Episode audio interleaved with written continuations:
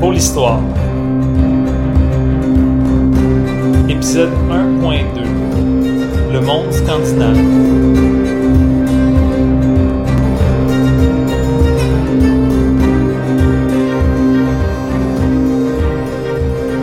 Bonjour et bienvenue sur ce deuxième épisode de Pour l'Histoire. Dans le dernier épisode, nous avons brièvement abordé les sources qui nous informent sur les Vikings, notamment l'archéologie et son importance pour les historiens modernes. Nous avons aussi vu l'origine du mot viking et exploré ensemble comment les sociétés scandinaves se sont développées jusqu'à avant le début de l'ère viking. Donc on a vu que c'était des peuples qui en fait se sont développés beaucoup autour du bateau euh, suite à l'arrivée des Indo-Européens et que chaque région de la Scandinavie, donc le Danemark, la Norvège et la Suède, ont des géographies assez différentes et bien qu'ils se ressemblent beaucoup entre eux, ça reste que ce sont trois contrées différentes et il n'y a pas vraiment d'association entre les gens qui y habitent. Maintenant, dans cet épisode, nous allons explorer davantage le contexte sociopolitique en Scandinavie pour savoir en fait qu'est-ce qui se passe. Et puis nous allons chercher à répondre à la question pourquoi est-ce que l'ère viking commence au 8e siècle? Donc ça, ça va être la question phare tout au long de l'épisode. Donc il y a un certain contexte en Scandinavie à cette époque-là, puis on va essayer d'explorer ça ensemble. Par la suite, nous allons aussi aborder les causes de l'ère viking plus en profondeur et voir l'importance du commerce là-dedans. Et finalement, en clôture à l'épisode, nous allons faire un bref tour du monde dans la perspective d'un Scandinave. Donc, pour un Scandinave qui part soit du Danemark ou de la Norvège, comment est-ce qu'il pourra naviguer vers l'ouest? Et sinon, pour un Suédois, comment est-ce qu'il va pouvoir naviguer vers l'est? Et avec une brève description des États qui euh, nous, nous retrouverons plus tard lors des épisodes subséquents. Donc, commençons par le contexte sociopolitique en Scandinavie. Ça a été abordé brièvement dans le dernier épisode, mais pour rappel, seul le Danemark a un roi. C'est le seul royaume parmi la Scandinavie. Cependant, ce n'est pas comme si les autres étaient désorganisés, donc les Norvégiens ou les Suédois. En fait, commun au commun au Danemark, à la Suède et à la Norvège, en fait, c'est la présence de Jarl qui sont des, seigneurs. Et c'est l'équivalent pour les Français ou, qu'on puisse penser au Moyen-Âge des ducs et des comtes. Donc, ce sont des, des roitelets semi-indépendants ou, ou carrément indépendants qui vont agglomérer certains clans sous eux pour asseoir leur autorité politique, mais aussi sociale. Donc, c'est une double fonction. Donc, ces Jarls-là vont lutter entre eux, donc il y a une certaine compétition. Euh, c'est pas très différent d'aujourd'hui. En fait, l'humain a toujours eu une compétition sociale pour savoir qui euh, serait en haut de la pyramide sociale.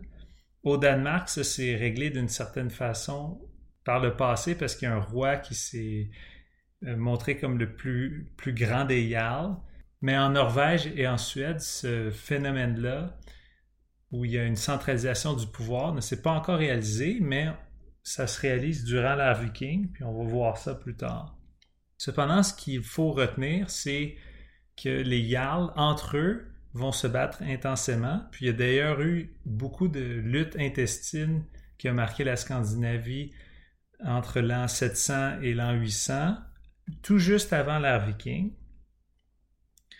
Et cette, lutte-là, c'était vraiment dans, le but de s'élever au-dessus des autres. En plus des guerres intestines, il y a aussi la question du commerce. lors du dernier épisode, j'avais fait allusion qu'il y avait des invasions barbares, germaniques et même de, de, peuples originaires de la Scandinavie vers le sud et l'ouest de l'Europe. Donc, il y a un précédent historique par rapport à ça. Mais ça reste que quand même, même durant la République et l'Empire romain, il y avait un haut niveau d'échange entre la Scandinavie et l'Empire romain.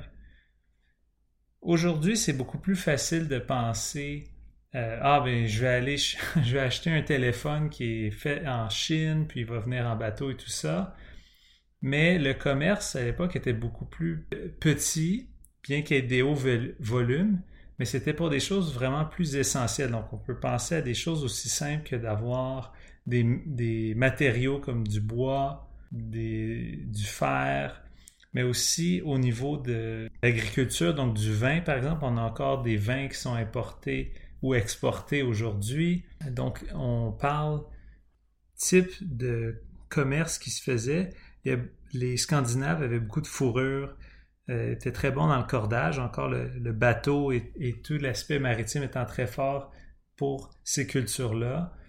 Euh, le bois, il y en avait beaucoup, certaines essences rares, mais aussi euh, l'ivoire était quelque chose de très prisé. Et une pierre notamment qui est un peu orangée, qui est l'ambre, était très prisé par les Romains du temps de Jules César, mais encore à l'époque viking, donc dans les années 800, c'était très populaire parmi les élites du sud de l'Europe. En échange, qu'est-ce que les Scandinaves ramenaient? C'est des choses comme de la soie, du sel, des épices, des vins, euh, des armes, des bijoux, de la verrerie ou même de la poterie. Plus tard, l'esclavage va devenir très, très importante parce qu'il y aura beaucoup d'échanges d'esclaves. Mais encore une fois, ça, on va l'aborder un peu plus tard. En résumé, pour le contexte sociopolitique en Scandinavie, on sait qu'il y a un roi au Danemark et que partout en, Scandinavie, que ce soit en Suède, au Danemark ou en Norvège, il y a beaucoup de luttes intestines, compétition de pouvoir, compétition aussi pour la prestance et le prestige social et politique qui est faite par les Jarls donc c'est un niveau plus localisé, qui, eux, gouvernent sur des clans où il y a beaucoup de relations encore qui sont fondées sociales et familiales. Donc c'est vraiment, il faut s'imaginer euh, un monde où ces relations-là plus humaines euh, sont très fortes. Maintenant, ça fait plusieurs fois que je l'aborde. Pourquoi est-ce que c'est le commerce qui est fondamental pour comprendre l'ère viking? En fait, c'est vraiment cette quête-là de vouloir surpasser ses voisins, donc encore au niveau des, des, des des petits seigneurs, euh, qui cherchent à avoir plus de prestance ou acquérir certaines richesses ou même à essayer d'aller chercher un avantage par rapport à leurs rivaux en allant vers l'extérieur, qui fait en sorte que ça va leur pousser à partir chercher des richesses à l'extérieur il y a un, historien belge du nom d'Henri Pirenne euh, qui a même élaboré une théorie assez intéressante où les axes commerciaux dominants pour le commerce en Europe étaient dans la Méditerranée euh, durant tout le temps de jusqu'à la Grèce antique, les Romains et tout ça, mais qu'avec l'arrivée en fait de l'Empire arabe vers les années 600 et plus, que vraiment il y a eu un changement dans les axes commerciaux principaux qui étaient d'ouest vers l'est en Méditerranée. Ça s'est changé en fait vers la mer du Nord. Et ça s'est changé vers la mer du Nord, la mer Baltique, vers le sud, donc du nord au sud, à travers les rivières. Donc, aussi une chose qui nous indique que le commerce était vraiment fondamental dans l'ère viking, c'était le fait qu'il y avait une grande présence de comptoirs commerciaux, que ce soit en Scandinavie ou partout où ils se sont installés, que ce soit en Angleterre, en Irlande ou dans l'Est aussi, en Russie, toujours leurs établissements étaient concentrés sur le commerce. D'ailleurs, une des causes secondaires qui a été soulevée, c'était une question de la surpopulation de la situation politique difficile. Pour ce qui est de la surpopulation, c'est attesté justement par l'archéologie qu'il y a en effet eu de la surpopulation à certains endroits. Cependant, tout cherche à démontrer que les Scandinaves qui partaient en Vic, donc encore qui étaient des Vikings, partaient en expédition pour que ce soit pour pied ou pour commercer, tentaient à retourner chez eux. Donc peut-être ce phénomène-là de surpopulation pouvait être l'explication principale pour certains endroits, mais ça reste que l'enrichissement des individus à travers le commerce était fondamentale. Il y a aussi beaucoup d'instabilité politique partout en Europe au même moment. Donc ça, ça présente une double opportunité.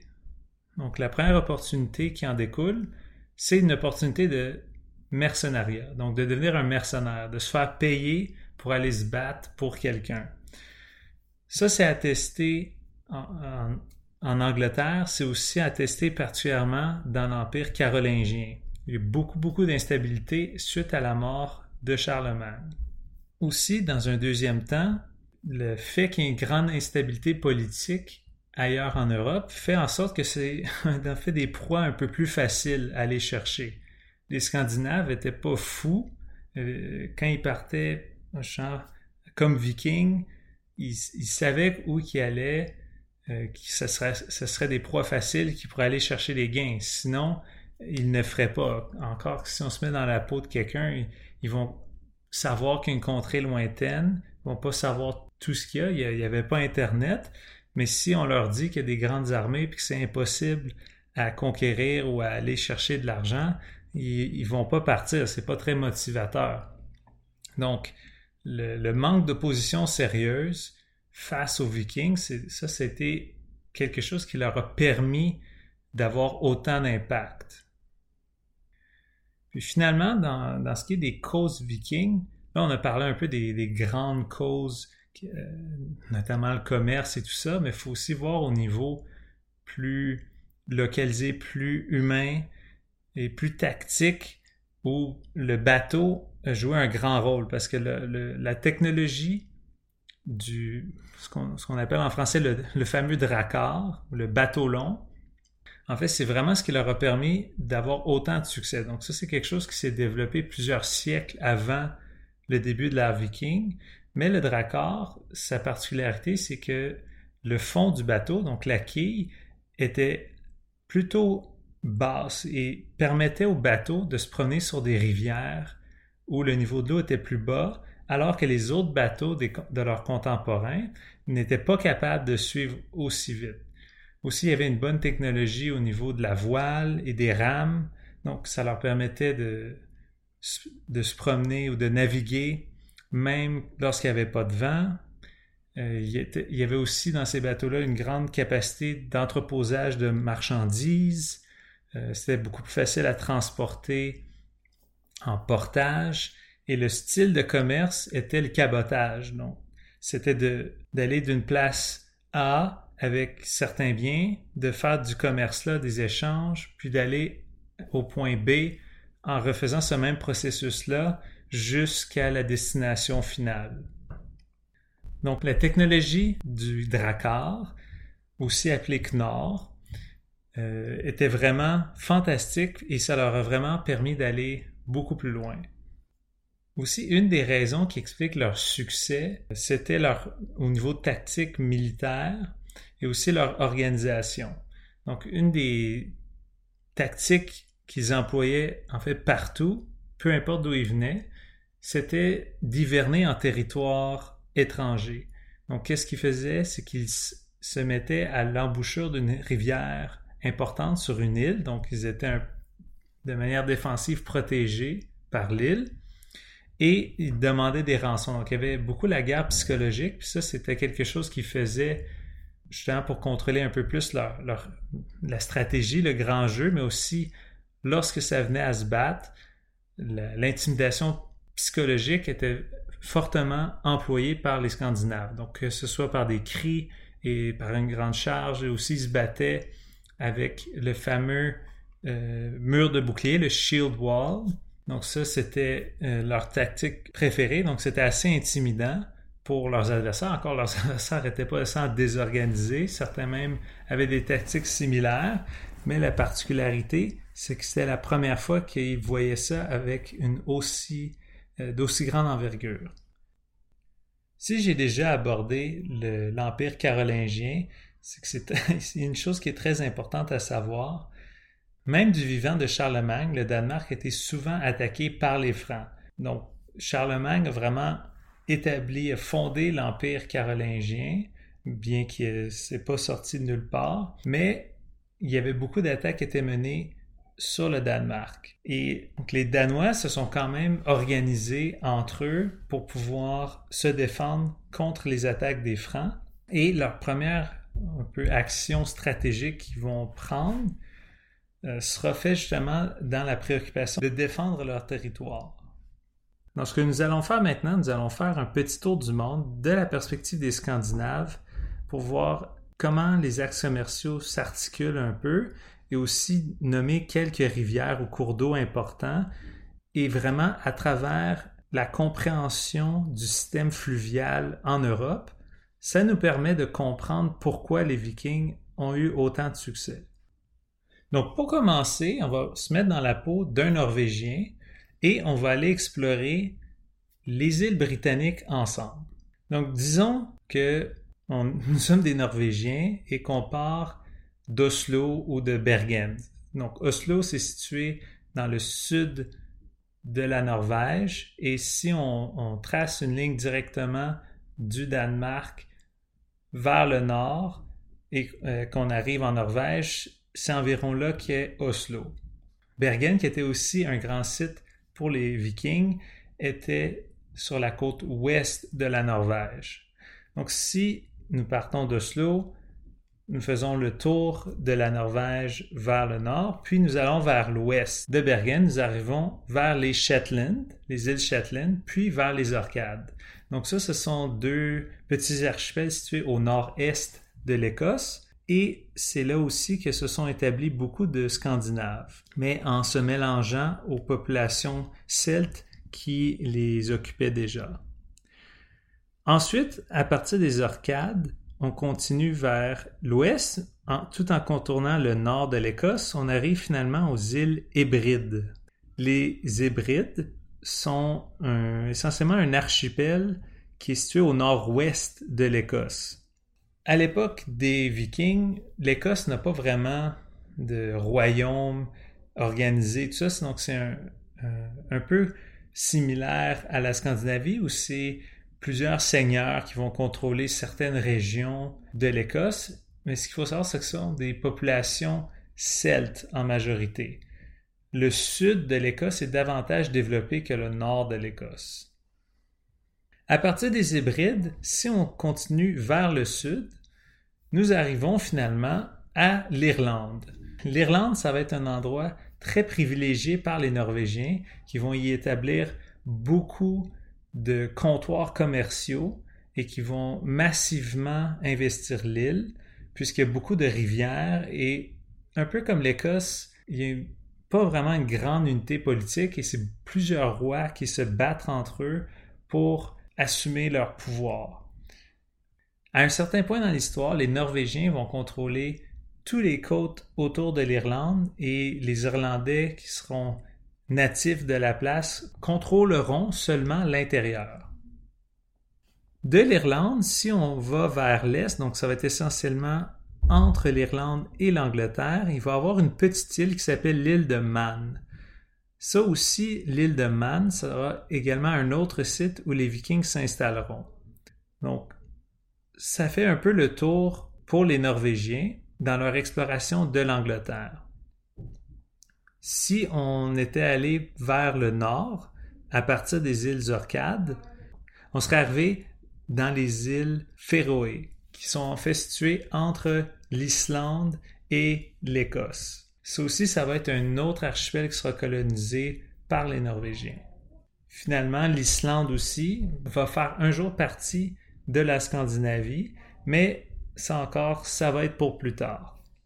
Tout ça pour dire que les Norvégiens, de par leur positionnement géographique, avaient accès aux îles de l'Écosse plus facilement que les Danois ou les Suédois, et l'accès à l'Irlande était certainement plus facile puisqu'ils pouvaient faire escale aux Shetland, aux Orcades, aux Hébrides avant d'arriver à leur destination qui était l'Irlande. Donc vraiment, ça, ça va être leur jardin. Pour ce qui est des Danois, la différence qu'ils ont avec les Norvégiens et les Suédois dans l'exploration des axes commerciaux, c'est qu'ils sont attachés au continent. Donc, leur voisin immédiat au sud est l'Empire carolingien. L'Empire carolingien en fait, retrace ses racines à Charlemagne et avant ça à l'Empire mérovingien, qui est un des empires un peu successeurs à l'Empire romain qui est tombé au 5e siècle. Les Francs, qui est un peu une confédération de peuples germaniques, se christianisent et occupent l'espace en France et en Allemagne actuelle laissé vide par la chute de l'Empire romain. Donc, en partant de Rib ou de Ebedi, qui est au sud du Danemark, et en naviguant vers l'ouest, justement, on va arriver en Frise, qui est une partie de l'Empire carolingien. La Frise, c'est essentiellement les Pays-Bas modernes, du moins une partie, et c'est un grand centre commercial puisque c'est l'embouchure du Rhin. Le Rhin est un des fleuves les plus importants dans l'Europe du Nord puisqu'il donne accès au sud de l'Europe. C'est possible d'aller en Italie directement ou de prendre le Rhône et descendre en Méditerranée de là. En continuant vers l'ouest, les Danois vont avoir le choix, soit aller un peu vers le nord en Angleterre, ou continuer vers le sud pour faire le tour de la Gaule, vers l'Espagne et finalement rentrer en Méditerranée. S'ils choisissent de prendre la route du nord, ils vont arriver en Angleterre. Mais qu'est-ce qu'était l'Angleterre à ce moment-là? Donc l'Angleterre était divisée en quatre royaumes. Et ces royaumes-là, c'était des royaumes anglo-saxons. Si on commence par l'Angleterre au nord, il y avait la Northumbrie. Vers l'est, il y avait l'East Anglia. L'ouest, il y avait la Mercie. Et au sud, il y a Wessex. Donc ça, c'est les quatre royaumes anglo-saxons qui dominent l'Angleterre. Les anglo-saxons, en fait, c'était des Angles et des Saxons majoritairement, qui étaient des peuples germaniques qui ont envahi l'Angleterre suite à la chute de l'Empire romain. Un peu comme les Francs, ils ont occupé l'espace politique et finalement ont assumé le pouvoir politique encore laissé vide par les Romains. Une chose qui va être intéressante en Angleterre, c'est qu'il y a des racines germaniques communes et probablement que les ancêtres de ces anglo-saxons-là croyaient un peu dans les mêmes choses et avaient le même style de vie que les vikings qui les attaquent. Cependant, en Angleterre, il n'y a pas juste des anglo-saxons, mais il y a aussi beaucoup de Celtes qui y sont présents, qui se sont mélangés avec ces anglo-saxons qui donnent une certaine identité unique à cet endroit-là.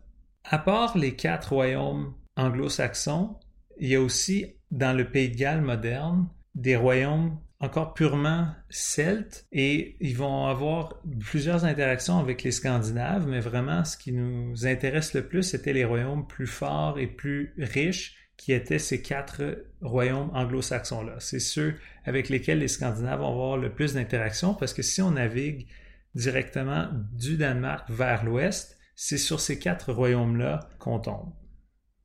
Maintenant, reculons un peu. Donc, en partant du Danemark, on a commencé à naviguer vers l'ouest, on a tombé sur le Rhin et la Frise en premier, et là, avec l'option nord, on a trouvé l'Angleterre, mais qu'est-ce qui arrive si on prend l'option sud? Donc, en continuant vers le sud, donc en longeant la côte continentale, après avoir passé le Rhin, éventuellement, on tombe sur la Seine. Donc, pour tous ceux qui sont familiers avec leur géographie de la France, sauront que la Seine passe dans Paris. Donc Paris, à cette époque-là, était quand même un centre important dans l'Empire carolingien et a été un point de focus pour les Vikings également. Après la Seine, si on continue, on passe par la Normandie actuelle, contourne la Bretagne et finalement bifurque vers le sud pour continuer à faire le tour de la France. On voit aussi qu'il y a la Loire. Donc la Loire présente beaucoup de sites et de villes importantes et ce sera une place qui sera souvent empruntée par les Vikings à leur époque. Après arrive le fleuve de la Garonne, qui est là où il y a Bordeaux actuellement, et ça, c'était aussi une autre rivière très importante. Une fois qu'on a passé la Garonne, on arrive finalement dans les estuaires et en Galice, qui est en fait le nord-ouest de l'Espagne. Là, il y a des royaumes chrétiens qui en fait sont le dernier bastion chrétien de l'Espagne. Parce que le reste de l'Espagne est occupé par l'émirat omeyyade de Cordoue, qui est en fait un royaume qui s'est détaché de l'Empire arabe pour des raisons politiques dans lesquelles je n'aborderai pas, et qui ont établi un pouvoir. Donc c'est une puissance musulmane. L'Espagne à cette époque-là est essentiellement musulmane. Mais la majorité de la population reste chrétienne. Une fois avoir passé les Asturies et la Galice, on continue à contourner l'Espagne, puis on arrive à Gibraltar si on continue vers le sud, et on bifurque vers l'est pour remonter la côte. Et maintenant, nous sommes en Méditerranée. En continuant, toujours en longeant la côte européenne, on arrive vers l'Ebre, qui est en Catalogne actuelle. Si on continue, on arrive dans le Rhône, donc on est dans le sud de la France. Et ça fait essentiellement le tour pour les Danois qui vont vers l'ouest. On voit qu'il y a beaucoup de rivières qui existent, qui sont facilement empruntables pour les Scandinaves qui se promènent dans leurs bateaux. Et ce que ça permet aussi, puisqu'ils peuvent aller plus loin dans les rivières avec leurs bateaux, c'est que ça leur permet de rentrer très creux dans les terres. Maintenant qu'on a abordé les routes commerciales pour les Norvégiens et pour les Danois, prenons maintenant le temps d'explorer les routes commerciales pour les Suédois. Encore pour rappel, les Suédois, ils sont situés dans l'est de la Scandinavie. Donc naturellement, pour eux, ce sera plus facile d'aller vers l'est ou vers le sud également, puisque contrairement à la Norvège et au Danemark qui pour eux donnent sur la mer du Nord, la Suède donne uniquement sur la mer Baltique. Les Suédois auront soit le choix d'aller vers le sud ou l'est. S'ils décident de prendre la route vers le sud-sud-est, ils peuvent prendre la Vistule, qui est le fleuve situé en Pologne, et via un réseau de rivières et de lacs, peuvent se rendre jusqu'au Danube et ultimement dans la mer Noire. S'ils décident de prendre la route de l'Est, donc ils vont partir de la Suède, d'un endroit comme Birka, qui va être le grand centre commercial pour la Suède, et aller vers l'Est, vers ce qui est aujourd'hui Saint-Pétersbourg. Donc ils vont prendre le lac Ladoga, puis de là, ils vont pouvoir aller vers le lac Onega. Donc, de ces deux endroits-là, ils vont avoir beaucoup d'options. Soit ils vont prendre la Volga qui va leur diriger vers le sud-est pour se rendre jusqu'à la mer Caspienne. Donc, ce que la mer Caspienne va leur offrir, c'est soit de pouvoir continuer encore vers l'est ou aller directement vers le sud jusqu'à Bagdad. Donc, ils vont avoir beaucoup d'interactions avec les empires arabes, mais aussi les nomades des steppes dans cet endroit-là, puisque la route commerciale, ce qu'on appelle la route de la soie, passe aussi par le nord de la mer Caspienne. Donc, ils vont pouvoir aller commercer à cet endroit-là. Si du lac Onega, ils décident d'aller vers le sud via le, le Dniepr, ils vont pouvoir se rendre jusqu'à la mer Noire ce que la mer Noire va leur offrir, il y aura certainement la route de la soie qui passe par là, qui est un des chemins que la route de la soie emprunte, mais aussi ils vont pouvoir continuer et descendre jusqu'à une destination finale qui est une très grande destination, Constantinople.